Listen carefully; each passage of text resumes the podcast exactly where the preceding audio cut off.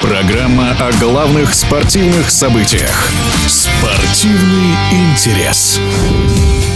Чемпионат мира по футболу в Катаре закончился, пожалуй, самым запоминающимся матчем этого турнира. В финале между сборными Аргентины и Франции было все. И невероятные моменты, и спасение вратарей, и борьба до последних минут.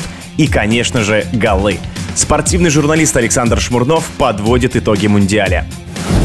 На мой взгляд, турнир удался. Лишний раз он подчеркнул, что чемпионат мира – это событие вершинное, может быть, даже не только в футболе, но в футболе особенно, что к нему относятся так абсолютно все, и зрители, и футболисты, и все, кто говорят, и пишут, и чувствуют, сочувствуют, сопереживают этому гениальному фестивалю. Кстати, возьмите, например, хейтеров Месси. Вот они всю жизнь говорили, Месси, а неважно, сколько он там выиграл, какие великолепные голы он забивает, какие результаты, чемпионство, как он играет, он не чемпион мира. Ну, значит, они тоже под подтверждали, что чемпионат мира – это то, без чего нельзя быть великим. Ну, пожалуйста, Месси стал чемпионом. Месси показал игру действительно высочайшего класса в его возрасте. Это подвиг. Он вокруг себя объединил очень хорошую команду, быструю, резкую. Ну, а главное, вот, например, в матче было несколько эпизодов, когда Месси лишний раз доказал, как он чувствует эту игру, как он ее понимает. Когда он убирал двух-трех французов за счет паузы, за счет такого передергивания легкого, не только владея великолепным мячом, но и владея темпом, временем и пространством. Если бы Месси не выиграл этот чемпионат мира, и Аргентина прекрасная не выиграла, он все равно удался бы. Потому что Франция гениальная команда, Франция — это поколение мощное, разнообразное, сменяемое. Чуамини, несмотря на не слишком удачные финалы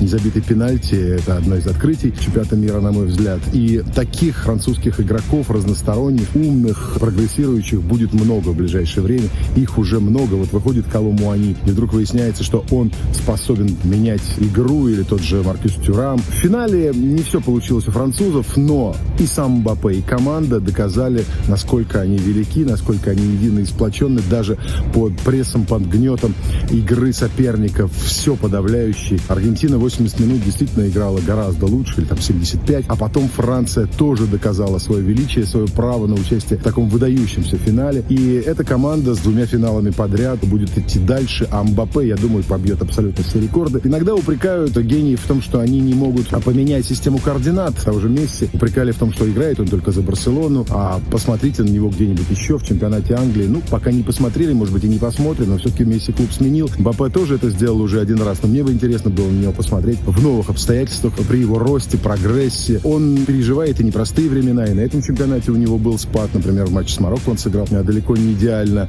И тем не менее, в концовке, вспомните, что он сделал. Его было, казалось, не видно, а затем Мбаппе рванулся, ринулся в этот проход славный, который завершился в итоге вторым голом. В финале хет-трик — это навсегда. Я думаю, что хет-триков еще сто лет в финалах чемпионатов мира не будет. И это тоже подчеркивает, насколько великое событие нам с вами открылось. В эфире радиодвижения был спортивный комментатор Александр Шмурнов. Спортивный интерес.